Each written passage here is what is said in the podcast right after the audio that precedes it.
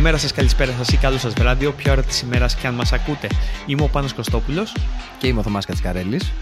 Και ακούτε το Your Football Narratives, ένα εβδομαδιαίο podcast με ποδοσφαιρικά αφιερώματα για τους ρομαντικά περίεργους λάτρε της μπάλας, σαν το Θωμά. Θα μιλήσουμε σήμερα, βασικά, για πάλι την, αρχή, την περίοδο της αρχής της αρχής της δεκαετίας του 2000. Ε, μια περίοδο ποδοσφαιρικά όντας άγουρη, όχι μόνο ποδοσφαιρικά και γενικά άγουρη, ε, ανακαλύπτοντας τον μαγικό κόσμο της μπάλας, ε, αντιμετωπίσαμε, γιατί εκείνη την περίοδο βλέπαμε ποδόσφαιρο, στο διεθνές και συγκεκριμένα στο ισπανικό ποδόσφαιρο, μια κατάσταση η οποία δεν είναι συνηθισμένη τις μέρες μας, κατά την οποία περισσότερο Premier League η La Liga εκείνη την εποχή. Και θέλω να αναφερθούμε σε μια ομάδα, μάλλον στην ομάδα που για μένα χαρακτηρίζει την περίοδο από εκείνο, από εκείνο το σύνολο των μεγάλων ομάδων στην Ισπανία που κάνανε τα πράγματα πιο ενδιαφέροντα, την ε, μεγάλη Deportivo La Coruña. Ουσιαστικά θα έλεγα ότι εκείνη η περίοδος της Ισπανίας ίσως είναι σαν την περίοδο της Ιταλίας στα τέλη του 80, αρχές 90, με λιγότερο ταλέντο, νομίζω, γιατί όταν η Νάπολη είχε τον Μαραντόνα κτλ. κτλ. Είχαν όμως ωραίους έτσι παίχτες, δηλαδή είχαν θα μιλήσουμε για κάποιους από αυτούς, αλλά είχαν, είχαν ωραίους παίκτες. Δεν είχαν Μαραντόνα, OK, okay, αλλά τον είχαν πιο Όχι, πριν. Κάθε, κάθε ομάδα ήταν ομαδάρα. Γιατί, για παράδειγμα, η Deportivo που έγινε γνωστή μετά ως, ως Super Depor και για 10 χρόνια ήταν πολύ ψηλά στην Ισπανία. Δεν ήταν η μόνη ομάδα επαρχιακή που ήταν τόσο ψηλά, γιατί άμα θυμάσαι ήταν και Real Sociedad ε, με τον Κοβάσεβιτς. Ήταν και. Η Ατλέτικο του Πάντιτς, λοιπόν. Η Ατλέτικο του Πάντιτς, μπορούμε να πούμε, που εντάξει, μία έπαιρνε πρωτάθλημα και μετά έπεφτε. Και η Θέλτα, η Euro Θέλτα, και θα μπούμε και σε αυτήν, θα, θα μιλήσουμε και λίγο για αυτήν πριν α, μπούμε για, στην Depor. Μασταβόη δεν τον λέγανε.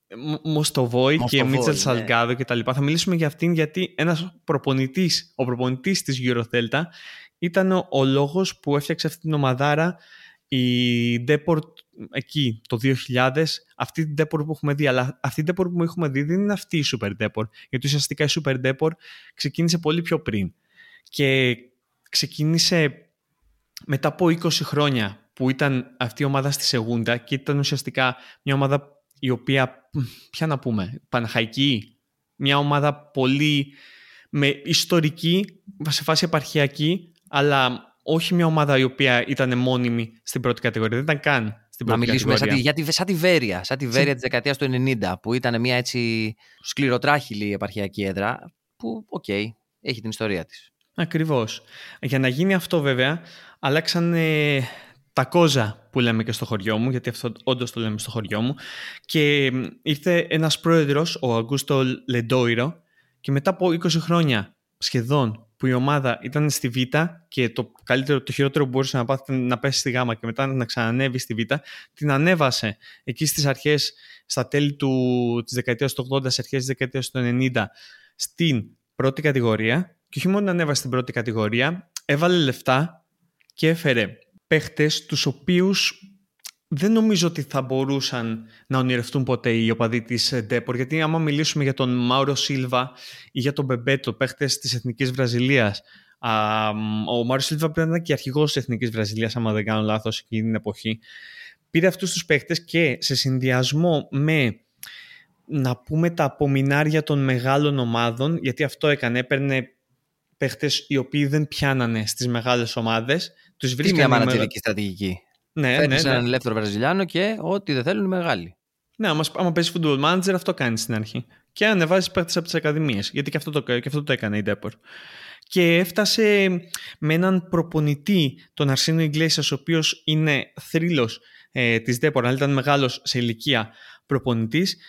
Έφτασε να διεκδικεί το πρωτάθλημα τη δεύτερη χρονιά αφού του ανέβηκε από τη δεύτερη κατηγορία και αυτό είναι ένα απίστευτο επίτευγμα με βετεράνους, με Λατινοαμερικάνους από τις ε, μεγάλες ομάδες που δεν τον θέλανε η Ατλέτικο Μαδρίτης, η Ρεάλ Μαδρίτης ή η Μπαρσελώνα έφτιαξε ένα σύνολο το οποίο έφτασε στην τελευταία αγωνιστική να διεκδικήσει το πρωτάθλημα από το πουθενά και να το χάσει γιατί εκεί έπαιξε ο factor Τζούκιτς. Ήταν βασικά περίεργη φάση γιατί δεν υπήρχαν παίχτες που να πάνε να εκτελέσουν τα πέναλτι. Να εκτελέσουν το κρίσιμο πέναλτι στο 93 με την Βαλένθια, αν δεν κάνω λάθος. Και το πήρε πάνω του ο μεγάλος, τίμιος ε, Μίροσλαβ Τζούκιτς και φυσικά το έχασε. Άρα... η, αλήθεια, η αλήθεια είναι ότι ο, ο Μπεμπέτο, που ήταν νομίζω αυτός που έπαιρνε τα πέναλτι, είχε χάσει ένα πέναλτι την προηγούμενη αγωνιστική, είχε χάσει κι άλλο ένα πέναλτι πιο πριν. Και πριν το παιχνίδι είχαν βάλει ως εκτελεστή τον πέναλτι τον Ντονάτο, για τους οποίους και για τους δύο μπορούμε να μιλήσουμε και θα μιλήσουμε. Και το θέμα είναι ότι είχε βγει αλλαγή ο Ντονάτο, γιατί το πέναλτι το πήραν στο 90 και ο μόνος που πήρε την ευθύνη εκείνη τη στιγμή και μαγκιά του είναι ο Τζούκης, αλλά το απέκρουσε ο, ο τερματοφύλακας της Βαλένθια και με αυτό το πέναλτι που απέκρουσε ο τερματοφύλακας της Βαλένθια η Μπαρσελόνα πήρε εκείνη τη χρονιά το πρωτάθλημα. Να το βαράει όμως ο Τζούκι το κρίσιμο πέναλτι επειδή λείπει, λείπουν, λείπει ο δεύτερος εκτελεστής. Είναι σαν να βαράει το πέναλτι ξέρω, ο Πικέ. Δηλαδή από όλη την Μπαρσελόνα να πεις ότι λείπει ο Μέση, ξέρω εγώ. Και το βαράει ο Πικέ. Τζούκη, να πούμε, ο οποίος μετά έφυγε και πήγε στη Βαλένθια και πήρε το πρωτάθλημα με τη Βαλένθια. Ενώ φαντάζομαι πώ θα ένιωθαν οι οπαδοί της. Ε... Δεν είχε χάσει και με τη Βαλένθια απέναντι στον τελικό του Τσουλού με την, Μπαρτσελο... με την Bayern. Αυτό, αυτό να σου πω αλήθεια δεν το θυμάμαι. Αλλά το πιστεύω, να σου πω αλήθεια. Αν μου πεις ότι έγινε, θα σου πω ναι. Ναι, ναι, ναι. Θα μπορούσε κάλλιστα να γίνει. Γιατί κανονικά δεν πρέπει να βαράει μέρο Τζούκη πέναλτι. Αυτό ήθελα να πω. Εκεί ήθελα να καταλήξω. Δεν έπρεπε να βαράει, αλλά το θέμα ήταν ότι μετά από κάποια χρόνια βγήκε στην επιφάνεια ότι η Μπαρσελώνα είχε δωροδοκίσει εκείνη τη Βαλένθια ώστε να δώσουν τα πάντα σε εκείνο το παιχνίδι και να, πάρουν, να, να κόψουν βαθμούς από την Ντέπορ ώστε να πάρει η Μπαρσελόνα το πρωτάθλημα. Βέβαια αυτό δεν ήταν παράνομο και νομίζω δεν είναι παράνομο ακόμα.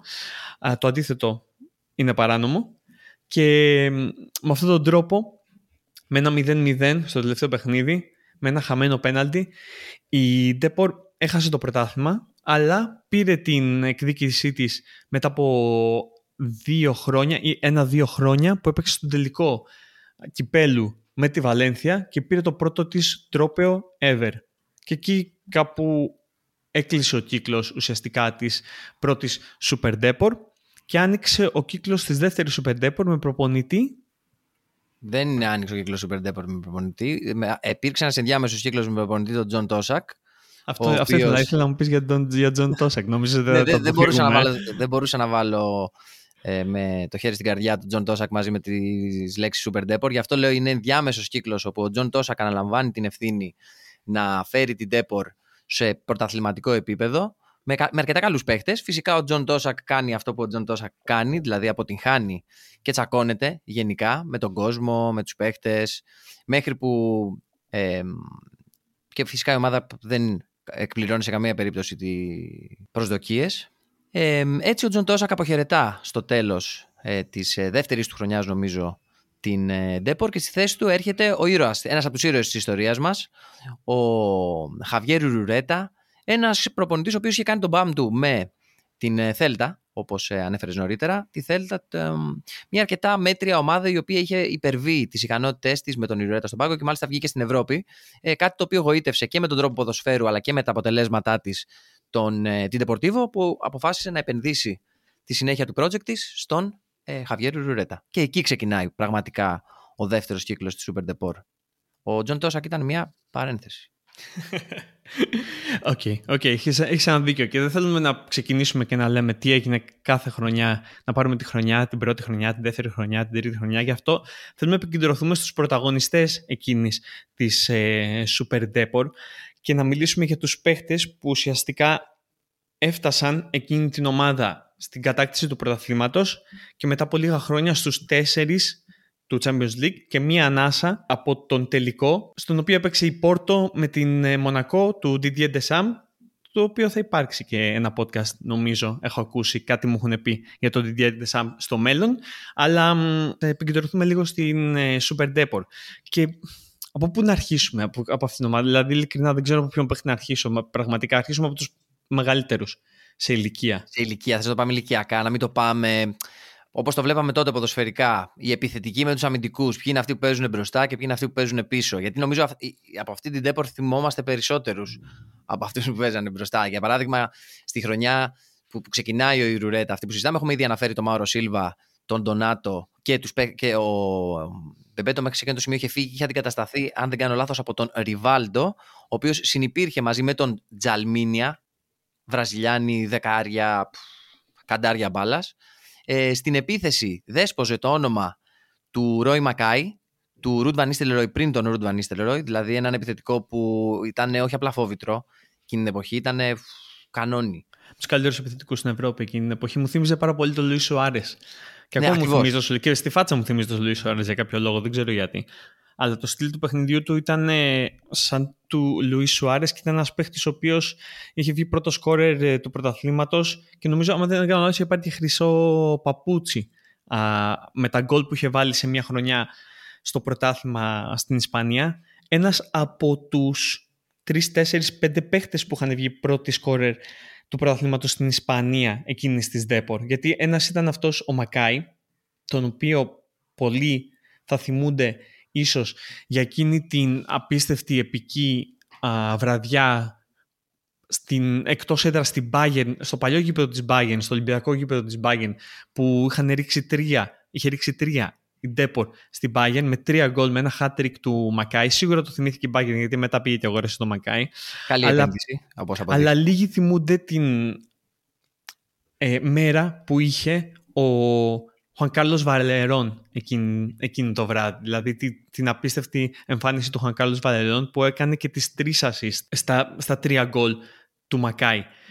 Και μιλάμε για ένα Βαλερόν ο οποίος είναι ο καλύτερος, ο πιο ποιοτικός Ισπανός παίχτης που έχουμε δει ποτέ; Τσάβη, θα σου έλεγε κάποιος. ο Τσάβη δεν ήταν όμως δεκάρι, είναι... είναι αυτό που μας μαγεύει εμάς. Όχι, όχι, όχι, όχι. Στο Βαλερόν ο Βαλερόν ζιντάνιζε. Δηλαδή, αυτό λέγανε και τότε, ήταν ο, ο, ο Ισπανός Ζιντάν, ας πούμε. Ήταν ένα δεκάρι παλιά σκοπής, πολύ ωραίος παίκτης να τον βλέπεις. Πολύ γλυκός, με φοβερά αγγίγματα στην μπάλα, την έστελνο που ήθελε. Ε, ήταν κινητήριος δύναμη της ε, Deportivo εκείνης τη εποχής από την ώρα που πήγε.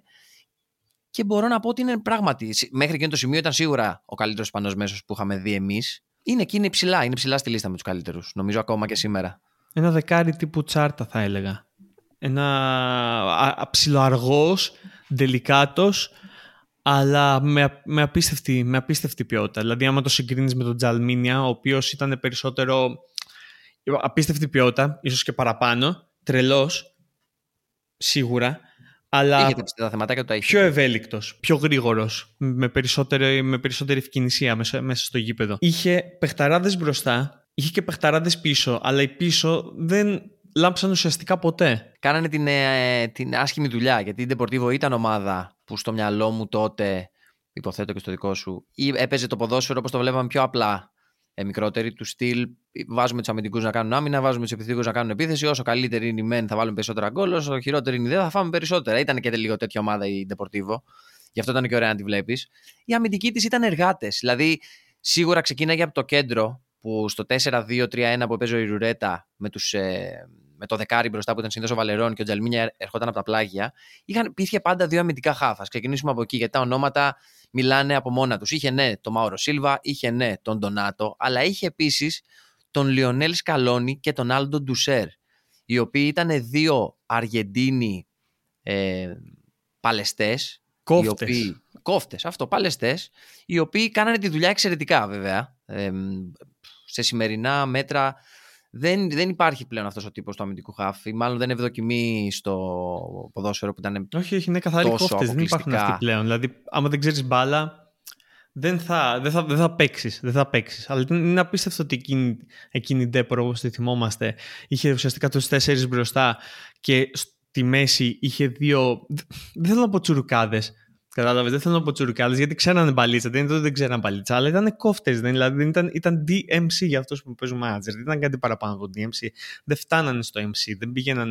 Δεν ήταν οχτάρια. Σε καμία και αυτή ήταν η μαγεία τους. Κάνανε τη δουλειά μας εξαιρετικά. Δηλαδή, άμα έχεις Άλντο Ντουσέρ και Λιονέλ Σκαλόνι στην ίδια εντεκάδα, το παιχνίδι ξεκινάει και τελειώνει στα μισά του γηπέδου, αλλά με κάποιο λόγο, ρε παιδί μου. Ο λόγος λέγεται Άλντο Ντουσέρ και Λιονέλ Σκαλόνι. Ε, πιο πίσω, οι center back τους ήταν πάντα δυνατά παιδιά, ρε παιδί μου, ξέρω εγώ, Αντράντε. Αναφέραμε τον Τζούκιτς πιο πριν. Ο Ναϊμπέτ, ας πούμε, που ο οποίος ήξερε και την μπάλα του. Γιατί όντας Μαροκινός, ξέρεις, ρε παιδί μου, λίγο το ποδόσφαιρο το μαθαίνεις πιο λαϊκά, ας πούμε, και την ήξερε να την τζουλάει και την μπάλα. Και αποδεικνύεται από το γεγονός ότι αφού έφυγε ο Ντεπορτίβο πήγε στη Premier League και έπαιξε μπάλα για δύο χρόνια πριν ε, σταματήσει το ποδόσφαιρο. Ε, ο Γκάμπριελ Σούρερ, μπορούμε να αναφέρουμε, ε, ο οποίος μετέπειτα πέρασε και από τον Ολυμπιακό. Ένας Αργεντίνος αμυντικός που όχι τόσο γρήγορος, αλλά Αργεντίνος αμυντικός. Δηλαδή, άμα έχεις καλή ομάδα και παίζουν συγκεκριμένα πράγματα, θα λάμψει υπό συνθήκε.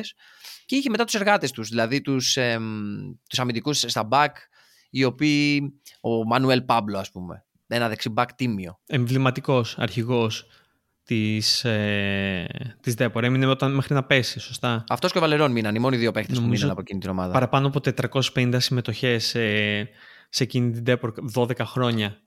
Και τώρα νομίζω ότι είναι assistant στις ρεζέρβε της Δέπορ. Και ο Βαλερών είναι προπονητής στη β' ομάδα της Δέπορ. Ακριβώς, γι' αυτό, γι αυτό δεν ήθελα να μιλήσω. Γιατί ο Βαλερών, όταν έπεσε η Δέπορ, έμεινε για να την ανεβάσει. Όχι, γι' αυτό, γι αυτό το μετράς. Γιατί έπεσε την πρώτη φορά με την Deport το 11 και είπε δεν θα σταματήσω, θα ανεβάσω, θα, δεν μπορώ να σταματήσω με την Deportivo στη β' κατηγορία. Την ανέβασε όντας ο καλύτερος της παίκτης την επόμενη χρονιά. Έμεινε και την επόμενη χρονιά στην ε, La Liga και ξαναέπεσε και εκεί ε, αποφάσισε να κάνει αυτό που είπες. Να γυρίσει στην ομάδα στις οποίες ακαδημίες ξεκίνησε, δηλαδή να γυρίσει σπίτι του.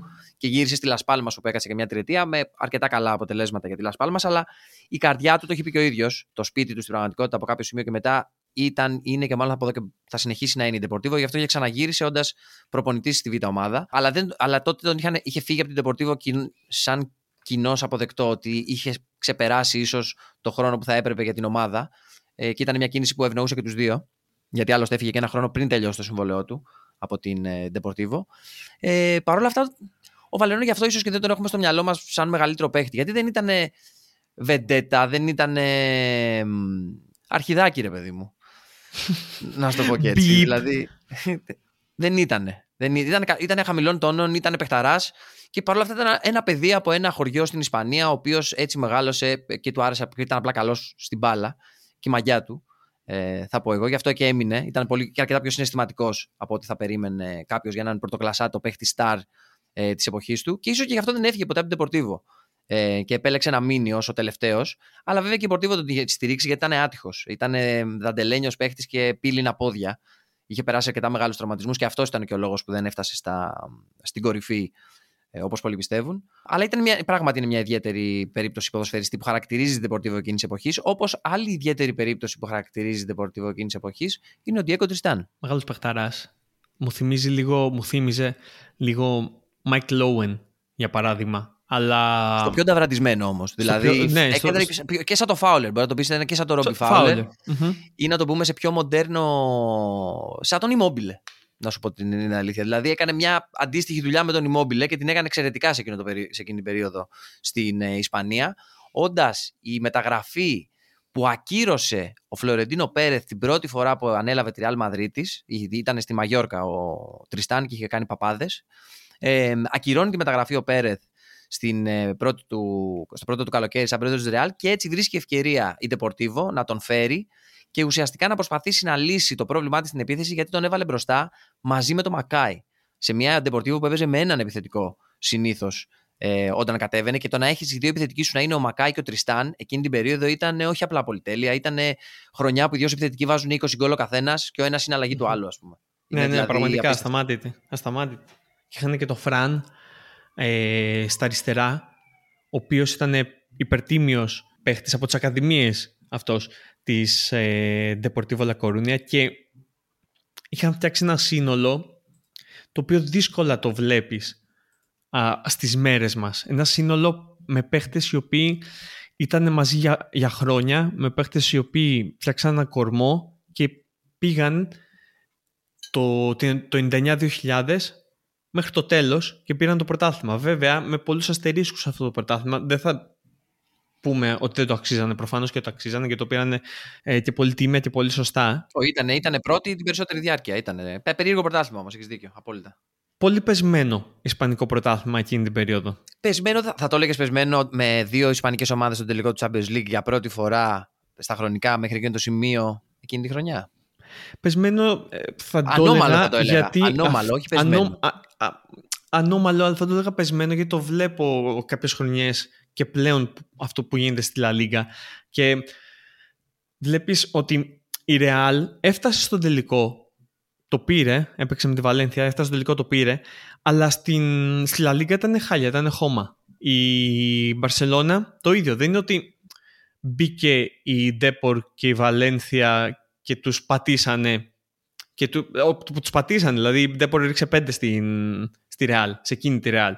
Αλλά είναι ότι και αυτοί ήταν κακοί, άσχετο που πήγανε στο τελικό του Champions League. Να τονίσουμε κάπου εδώ ότι προπονητής της Ρεάλ Μαδρίτης σε εκείνη τη χρονιά ξεκίνησε ο Τζον Τόσακ. Να αναφέρουμε αυτή την πληροφορία πριν καταλήξουμε γιατί άραγε η Ρεάλ δεν πήγαινε και τόσο καλά εκείνο το χρόνο. Με, μεγαλ... με μεγαλύτερη μεταγραφή του Νικόλας Ανελκά. Αν θέλεις, σου λέω και ιστορία για τον Νικόλας Ανελκά, γιατί μόλις μου σκάσε τώρα. Γιατί βλέπουμε ένα, ε, ένα ντοκιμαντέρ που έβγαλε, υποθέτω μόνος του, δηλαδή πλήρωσε κάποιον και είπε: Θέλω να βγάλω ένα ντοκιμαντέρ για τον εαυτό μου, γιατί ξέρω ότι δεν υπάρχει κανένας λόγος να βγάλεις κάποιος ντοκιμαντέρ. Εγώ θα πλήρωνα ένα ντοκιμαντέρ για τη ζωή του Ανελκά. Εγώ. OK. Okay. Εγώ το βρήκα κατά τύχη και δεν είχα κάτι να κάνω, οπότε είπα: Θα δω το ντοκιμαντέρ του Νικόλας Ανελκά. Οπότε πάει ο Νικόλας Ανελκά στην ε, Real Madrid και δεν ξεκινάει καλά. Ξεκίνησε πολύ άσχημα και δεν βάζει γκολ. Γιατί βάζει και δεν βάζει γκολ μέχρι το, δεν θυμάμαι, μέχρι το 10ο παιχνίδι, ας πούμε, okay. Και τον...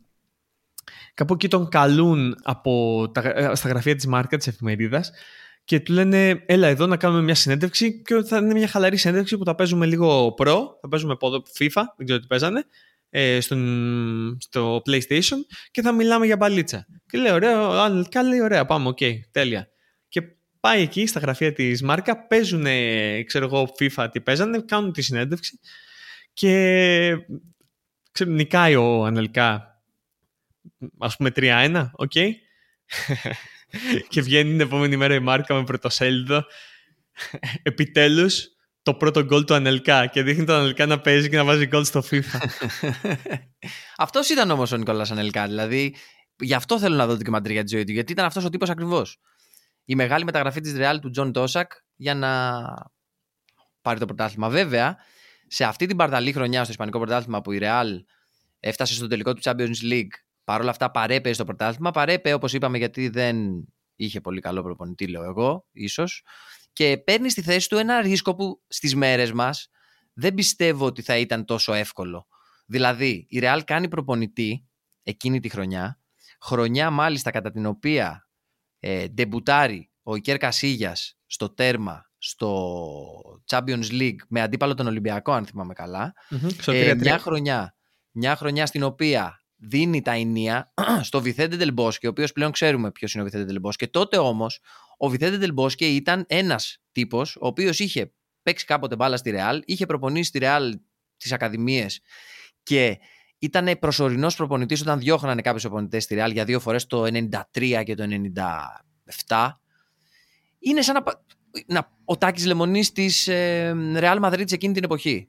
Απλά. Και είναι ο προπονητής τον οποίο αργότερα η Ρεάλ θα δώσει την, ε, τα κλειδιά των Γκαλάκτικο της πρώτης ομάδας και δικαιολογημένα βάσει αποτελεσμάτων αλλά στο μυαλό μου φαντάζει τρελό το ότι επέλεξαν από όλους τους προπονητές που θα μπορούσαν, διώχνοντας τον Τζον Τόσακ να αναφέρω. Δηλαδή, είχες τον Τζον Τόσακ να διώχνεις και λες: OK, θα δώσω τα ηνία στον Ντελ Μπόσκε, ας πούμε. Μετά τα έδινε στο Βαντερλέι Λουξεμβούργο, οπότε νομίζω μια χαρά έκανε με το. Με το, με το... Σίγουρα. Μεγάλος σεβασμός για το Βιθέντε Ντελ Μπόσκε και τις προπονητικές του ικανότητες, αλλά απλά λέω σαν βιογραφικό. Το οποίο επίσης, ναι, εκείνη τη χρονιά νομίζω στο πρωτάθλημα υπήρχε Αλαβές, υπήρχε η Θέλτα στην αρχή. Η Αλαβές η οποία έφτασε στο τελικό του UEFA με, την, με τη Λίβερπουλ. Τελικάρα 4-3 νομίζω. Ναι, ναι, ναι, ματσάρα, ματσάρα. Και δεν θυμάμαι αν ήταν εκείνη την σεζόν ή την επόμενη. Αλλά OK, okay, ναι, προφανώς οι Ισπανικές ομάδες ήταν πολύ δυνατές. Οι περισσότερες. Αλλά οι, μεγα... οι δύο μεγάλες είχαν προβλήματα. Ειδικά η Μπαρσελόνα. χάλια. Ήταν η εποχή που ήταν του Βανχάλ, ο Βανχάλ δεν ήταν. Ο Βανχάλ. Ήταν ναι. ο Βανχάλ τότε που είχε μόλις βγει ο Τσάβη με τον Μπουγιόλ, που η ομάδα δεν την πολύ πάλευε. Ήταν, είχε αμυντικούς τύπου Κριστανβάλ, ας πούμε. Είχε την προηγούμενη φουρνιά που τελείωνε, δεν είχε βρει την επόμενη και μάλιστα θα αργούσε αρκετά να πάρει ασημικό η Μπαρσελόνα. Που το ξαναπήρε νομίζω το 5 το πρώτο της ασημικό, που ήταν, έκανε 5 χρόνια να πάρει ε, το οτιδήποτε, 6 χρόνια να πάρει το οτιδήποτε, που ήταν από τα μεγαλύτερα διαστήματα στην ιστορία της χωρίς κούπα. Δηλαδή ήταν σε μια περίοδο κρίσης που είχε τότε μόνο τον ε, Ριβάλντο νομίζω, η Μπαρσελόνα, το οποίο ήταν. Το οποίο, το οποίο πήρε από την Deportivo. Ναι. Ακριβώς. Ακριβώς. Βέβαια, το πήρε εκείνο το πρωτάθλημα και το άξιζε εκείνο το πρωτάθλημα η Ντέπορ. Πήγε το πρωτάθλημα πάλι στη τελευταία αγωνιστική. που είναι, είναι απίστευτο να το κοίταγα γιατί την τελευταία αγωνιστική ήταν μεταξύ δύο ομάδων. Το πάρει νομίζω ήταν μεταξύ της ε, Μπαρσελώνα πάλι και της... Ε, όχι ήταν της Βαλένθια, της Μπαρσελώνα και της, ε, και της Ντέπορ και έπαιζε η Ντέπορ με την Εσπανιόλ που είναι η κύρια αντίπαλος της Μπαρσελώνα και έπαιζε η Μπαρσελώνα, με ποια έπαιζε η Μπαρσελώνα. Με τη Θέλτα Βίγκο. Με τη Θέλτα Βίγκο. Που είναι η κύρια αντίπαλη της, ε, της Ντέπορ. Το πήρε η Ντέπορ και το πήρε με, 69 βαθμούς, το οποίο είναι το, η χειρότερη συγκομιδή βαθμών. Πρωταθλητή. Πρωταθλητή από τότε που οι, οι νίκες είναι τρεις βαθμοί. Οπότε, OK, okay, αλλά ουσιαστικά το δικαιούταν και όχι μόνο από τότε, το δικαιούταν και τις προηγούμενες χρονιές και από την χρονιά που το έχασε στο τελευταίο λεπτό και από τις προηγούμενες χρονιές που είχε φτιάξει μια ομάδα γιατί έχτισε η Όχι, ήταν, μα εκείνη τη χρονιά ήταν πρώτη η Deportivo την περισσότερη διάρκεια του χρόνου. Δηλαδή δεν είναι ότι ήρθε και το έκλεψε στο τέλος. Ε, οδηγούσε την κούρσα από σχεδόν την αρχή. Ε, οπότε δεν, δεν μπορεί να πεις ότι το έκλεψε, απλά εκμεταλλεύτηκε, ας το πούμε έτσι, τις συνθήκες. Γιατί ας πούμε και σε επόμενες χρονιές της η ίδια η Depor θα έπαιρνε περισσότερους βαθμούς από αυτούς που πήρε ως πρωταθλήτρια. Παρ' όλα αυτά δεν θα ξανά έπαιρνε το πρωτάθλημα. Ε, το οποίο έχει να κάνει κυρίως και με το ότι όλοι γύρω γκελάρανε. Δηλαδή η Depor νομίζω είναι η μοναδική πρωταθλήτρια με 11 ήττε στη σεζόν. Εκείνη τη σεζόν η Μπαρσελόνα που βγήκε δεύτερη είχε 12, που είναι ρεκόρ ητών της Μπαρσελόνα, νομίζω. ε, γενικά ήταν, ήταν ανώμαλη χρονιά. Ήταν ανώμαλη χρονιά. Ήταν ανώμαλη, ωραία ανώμαλη χρονιά. Δηλαδή, φαντάσου να τι φαντάσου, θυμήσου να το παρακολουθείς. Δηλαδή ήταν ωραίο. Ήταν ωραίο και δεν ξέραμε κιόλας τι και πώς. Γιατί ήταν αλλιώς, δεν υπήρχε το ίντερνετ σε αυτό το επίπεδο, οπότε δεν είχες εικόνα αν δεν έβλεπες ματ ε, ή αν δεν έπαιζες εσύ στο manager για το τι γινόταν ε, από παίχτες, ομάδες κτλ.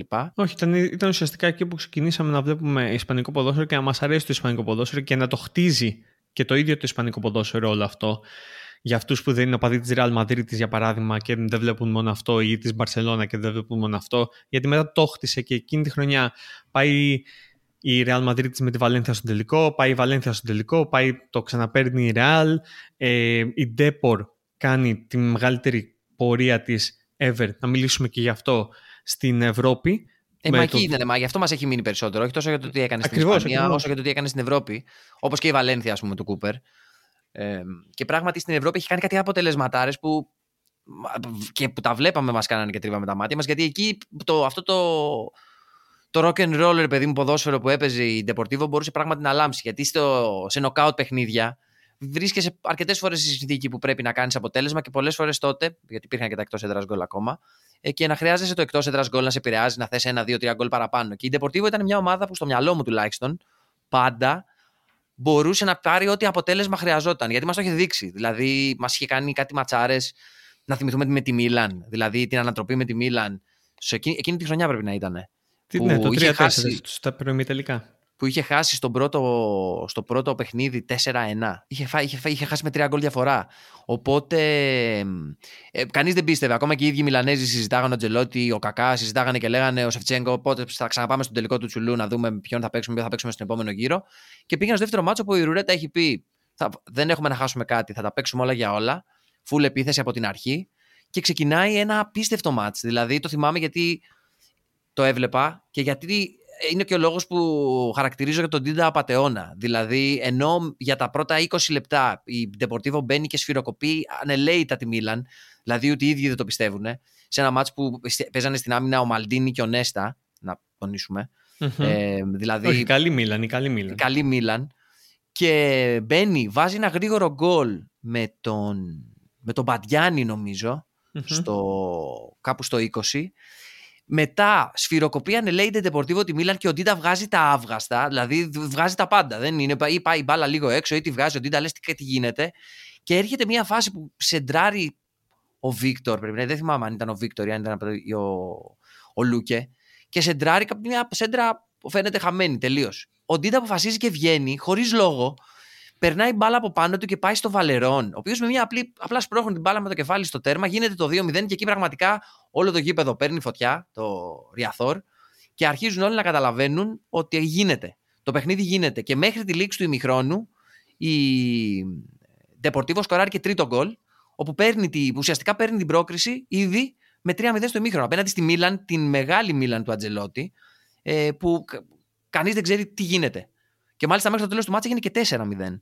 ε, το παιχνίδι. Με Άλμπερτ Λούκε να κάνει μαγικά πράγματα. Όταν μας είχε πείσει ότι ήταν μεγάλος παίκτης, πριν καταλάβουμε ότι δεν είναι ακριβώς αυτό που. κομενταρίστας τώρα της Ισπανικής τηλεόρασης, ο Άλμπερτ Λούκε. Να πούμε και ότι ήταν η ίδια χρονιά στην οποία η Deportivo ήταν στους ομίλους με την Μονακό και η Μονακό της είχε ρίξει 8. 8-3, είχε... 8-3, είχε έρθει 8-3.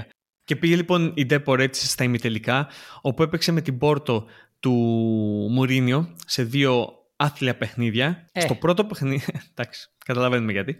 Στο πρώτο παιχνίδι α, ήρθε 0-0, αλλά το πρόβλημα για την Ντέπορ ήταν ουσιαστικά ότι ο Χόρχε Αντεράντε πήρε μια κόκκινη επειδή σε μια φάση έκανε φάουλ στον Ντέκο με τον οποίο ήταν συμπαίχτες στην Εθνική Πορτογαλίας. Ε, είχε πέσει κάτω ο Ντέκο και του έκανε ένα. Του, του μια κλωτσίτσα σε φάση Έλα, έλα, μην πέφτεις κάτω.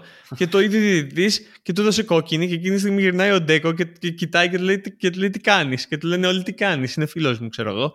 Και του έδωσε κόκκινο ο, ο διαιτητής και δεν έπαιξε στο δεύτερο αγώνα. Δεν έπαιξε στο δεύτερο αγώνα.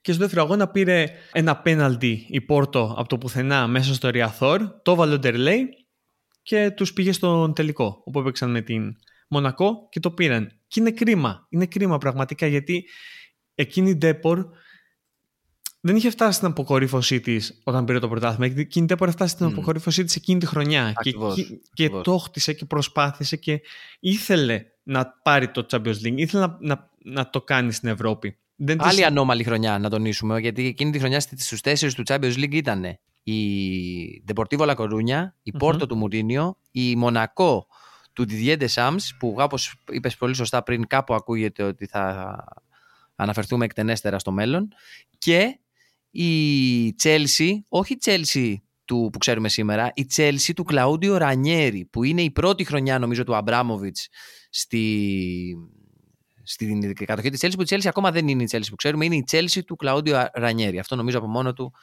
ε, μπορεί να κάνει κάποιον να φανταστεί για τι επίπεδο μιλάμε. Ναι, κοίτα, αν θυμηθείς αυτά τα ημιτελικά, αυτές τι τέσσερις ομάδες, πραγματικά το έδινε στην Τέπορ εκείνο το. Ναι, από άποψη ομάδας, ναι. Από άποψη ομάδας. Και, και η Μονακό που είχε, που είχε εξεφτυλίσει τη Real Madrid στους 8, OK, okay, ναι. Αλλά από άποψη ποδοσφαίρου, η Ντέπορ άξιζε, εκείνο, άξιζε εκείνο το ευρωπαϊκό. Και όχι μόνο εκείνο το ευρωπαϊκό. Μιλάμε για την ομάδα που πήγαινε μέσα στο Old Trafford, έριχνε τρία. Πήγαινε στην Bayern, έριχνε τρία. Πήγαινε στην Arsenal, έριχνε τρία. Στην καλή Arsenal. Πήγαινε, ερχόταν, έπαιζε με την Paris Saint-Germain, έχανε 3-0, το γύρναγε 4-3. Δηλαδή είχε πάει στην Ευρώπη και τα έκανε όλα μπάχαλο. Μια ομάδα που πριν από 10 χρόνια έπαιζε στη δεύτερη κατηγορία και όχι μια ομάδα που είχε Άραβες ιδιοκτήτες και έβαλαν 500 εκατομμύρια ευρώ και πέραν παιχταράδες που έγινε κάτι τέτοιο αλλά δεν έγινε από λεφτά πετρελαίου ή από λεφτά ναρκωτικών ή από, από, από, από οτιδήποτε. Έγινε από λεφτά τηλεοπτικών. Εκείνη την περίοδο η La Liga δεν είχε κεντρική διαχείριση τηλεοπτικών, οπότε κάθε ομάδα διαχειριζόταν τα τηλεοπτικά μόνη της. Και ο Λεντόιρο είχε φτιάξει μια καλή ομάδα την πρώτη Super Deport και μετά ξεκίνησε να διαπραγματεύεται τηλεοπτικά. Πήρε ένα συμβόλαιο 7 χρόνια 150 εκατομμύρια ευρώ και με αυτά τα λεφτά έφτιαξε μια ομάδα. Βέβαια, δεν είχε παιχταράδες. Δεν, δεν, δεν, έδωσε 50 εκατομμύρια να πάρει τον κακά, κατάλαβες; Όχι, αλλά έδινε πολλά σε πολλούς. Δηλαδή, είπαμε, και μόνο η λογική του να έχεις τον Τριστάν και τον Μακάι μαζί μπροστά, και από πίσω τους να έχεις τον Ριβάλο και τον Τζαλμίνια, και από αριστερά να έχεις τον Λούκια και τον Φραν, και από δεξιά να έχεις τον Βίκτορ και το, τον Αμαβίσκα ή πιο που είχε αργότερα το Μουνίτη, να έχεις και τον Μπαντιάνη. Δηλαδή είχε, έφτιαχνε ομάδα που ήταν να χτυπάει πάντα ε, ψηλά και η μαγιά του βέβαια δεν το έκανε ε, όσο έξυπνα θα απαιτούνταν από κάποιον στη θέση του. Γι' αυτό το οποίο το παραδέχτηκε και μόνος του αργότερα, που είπε ότι το λάθος μου κυρίως στην Deportivo ήταν να δεν πούλησα όταν μπορούσα, ώστε να φροντίσει την ομάδα να είναι βιώσιμη με τα δικά της μέσα. Ε, βέβαια, ε, αν είχε γίνει αυτό, δεν ξέρω αν θα βλέπαμε την Deportivo που είδαμε. Δηλαδή, δεν θα, θα μας χάριζε αυτές τις στιγμές. Ε, άμα είχε αρχίσει και αποψηλώνονταν νωρίτερα. Κοίτα, είχα διαβάσει αυτές τις δηλώσεις ε, του Λεντόιρο και μετά από απλή περιέργεια κάτσα και έβαλα κάτω τους παιχταράδες που είχε, που, που έχουμε μιλήσει για όλους αυτούς και κοίταγα να δω πόσα χρόνια έμεινα ο κάθε παίχτης σε αυτή την τέπορ και α, μπορώ, να σου, μπορώ να σου μιλήσω για 10 από αυτούς για παράδειγμα. Ε, έχω σε Μολίνα, ο τερματοφύλακας, 6 χρόνια. Μανουέλ Πάμπλο, OK, okay, ακραία περίπτωση, 18 χρόνια. OK. Okay. Ναϊμπέτ, 8 χρόνια. Μαόρο Σίλβα, 13 χρόνια. Ε, Ντιέγκο Τριστάν, 6 χρόνια. Φραν, OK, okay, άλλη περίπτωση. 17 χρόνια τέλειωσε, ε, ε, ξεκίνησε και έκλεισε την καριέρα του εκεί. Ντονάτο 10 χρόνια. Σκαλόνι 8 χρόνια. Χόρχε, Χορ, ακόμα και ο Χόρχε Αντράντε που είναι Πορτογάλος και δεν είναι καν Ισπανός. Ε, κάτσε εκεί 5 χρόνια. Τζαλμίνια κάτσε 7 χρόνια. Δηλαδή... Παντιάννη 5 χρόνια. Με, τέτοιους, με τέτοιο κορμό είναι πολύ λογικό να φτιάξεις αυτή την ομαδάρα. Βέβαια, όπως είπε και ο, όπως είπε και ο Λεντόιρο, δεν πούλησε τους παίχτες όταν έπρεπε να τους πουλήσει και εκεί έχασε. Και όχι μόνο έχασε, γιατί όχι μόνο τους πούλησε, τους ανανέωσε κιόλας. Και για να τους ανανεώσει, τους έδωσε λεφτά. Γιατί προφανώς τους ήθελαν, τους ήθελαν και άλλες ομάδες εκείνη την εποχή. Αλλά μένανε στην ε, Depor, δεν, δεν μένανε. Εκτός του Μακάι, ο οποίος είναι Ολλανδός και ήρθε η Bayern και τον πήρε, OK. Okay. Οι άλλοι μείνανε και γούσταραν κιόλας γιατί είχε πλάνο η ομάδα. Δηλαδή, στην αρχή πήγαινε, πήγαινε, πήγαινε. Ήθελε να πάρει το πρωτάθλημα, πήρε το πρωτάθλημα. Ήθελε μετά να πάρει το ευρωπαϊκό, πήγε στους τέσσερις. Αλλά το χτίσε αυτό μέχρι να πάει στους τέσσερις. Βέβαια, αν ρωτήσω παντού της Depor, γιατί έχω ένα φίλο που είναι παντού της Depor, και τους πεις ποια είναι η καλύτερη στιγμή εκείνης της Depor, δεν θα σου πούν ούτε το πρωτάθλημα, ούτε το προηγούμενο κύπελο, ούτε την πορεία στους τέσσερις, ούτε, κάποια, ούτε την νίκη στο Μάντσεστερ, ούτε την νίκη στο Μόναχο. Θα σου πούν εκείνη τη νίκη με τη Real Madrid στο τελικό κυπέλου, στον Περναμπέου, την μέρα που η Real Madrid έκλεινε 100 χρόνια. Και πήγε η Ντέπορ και της έριξε δύο μέσα, στο, μέσα στον Περναμπέου και πήρε το κύπελο. Δηλαδή αυτό θα σου πούν ως την αποκορύφωση του, της Super Depor. Και ουσιαστικά ήταν, γιατί για να το κάνεις αυτό ή πρέπει να είσαι τυχερός ή πρέπει να είσαι πολύ μπαλάτος. Και εκείνη η Depor δεν ήταν τυχερή. Όχι, ήταν μπαλάτη. Ήταν αρκετά μπαλάτη. Δεν μπορούμε να πούμε κάτι γι' αυτό.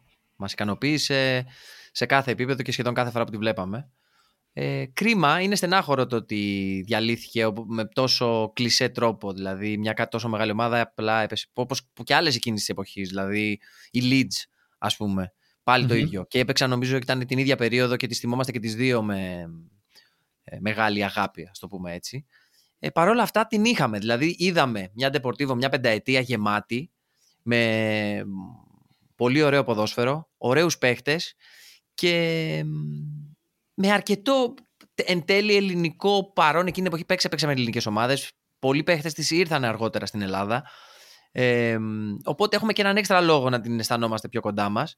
Ε, και ήταν και γιατί, ρε παιδί μου, ήταν σε μια περίοδο που το πίστευες και εσύ ότι δεν είσαι πολύ μακριά από την Deportivo. Δηλαδή, κάλλιστα ε, οι ελληνικές ομάδες, εκείνη ειδικά την περίοδο που είχαμε και τρεις ομάδες τη Champions League, ε, βλέπανε τις Deportivo του κόσμου όλου και τους Μονακό και σου λέει γιατί όχι. Και εμείς θα μπορούσαμε να το κάνουμε. Δηλαδή, ήταν μια περίοδος που αυτές οι ομάδες σε κάνανε να ονειρεύεσαι, ας πούμε, εκτός από το να τις απολαμβάνεις. Οπότε θέλουμε να μας πείτε κι εσείς και μπορούμε να το κάνουμε σε podcast. Δηλαδή, να μας δώσετε μια ιδέα. Πείτε μας ποια ομάδα σας στιγμάτισε σας έδωσε έμπνευση από εκείνη την εποχή και όχι μόνο από την Ισπανία, από οποιαδήποτε, από οποιαδήποτε χώρα. Ποια ήταν η Leeds, ήταν η Ντέπορ, ήταν η Βαλένθια του Μπενίτεθ. Η Αλαβές, η Βαλένθια του Κούπερ. Και θέλουμε εμείς να μιλήσουμε. Έχουμε, δηλαδή, έχουμε πάρα πολλές ιδέες, αλλά θέλουμε να μας πείτε κι εσείς τις δικές σας ιδέες. Για να το κάνετε αυτό, θα μας βρείτε σε Facebook και Instagram. Παπάκι, Your Football Narratives, αλλά και στο site μας που έχουμε μια ειδική κατηγορία για comments Αυτά για σήμερα. Σήμερα ηχογραφήσαμε βράδυ το οποίο είναι λίγο περίεργο, θέλω να πω, αλλά θα σας πούμε καληνύχτα, θα σας πούμε καλημέρα, θα σας πούμε καλησπέρα και θα σας αφήσουμε εδώ. Ευχαριστούμε πολύ για την ακρόαση. Ήμουν ο Πάνος Κωστόπουλος. Μ' αρέσει όταν πρωτοτυπής ε, και ήμουν ο Θωμάς Κατσικαρέλης. Μ' αρέσει και εμένα. Καληνύχτα, καλησπέρα, καλημέρα.